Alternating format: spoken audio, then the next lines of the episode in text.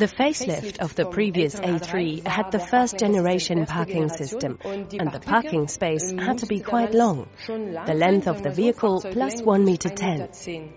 Now we have a smaller parking space, the length of the vehicle plus 80 centimeters. That means 40 centimeters at the front and 40 centimeters at the rear, which is really quite tight. Many drivers might manage that themselves, of course, but we do it quicker and we don't have to make any corrections.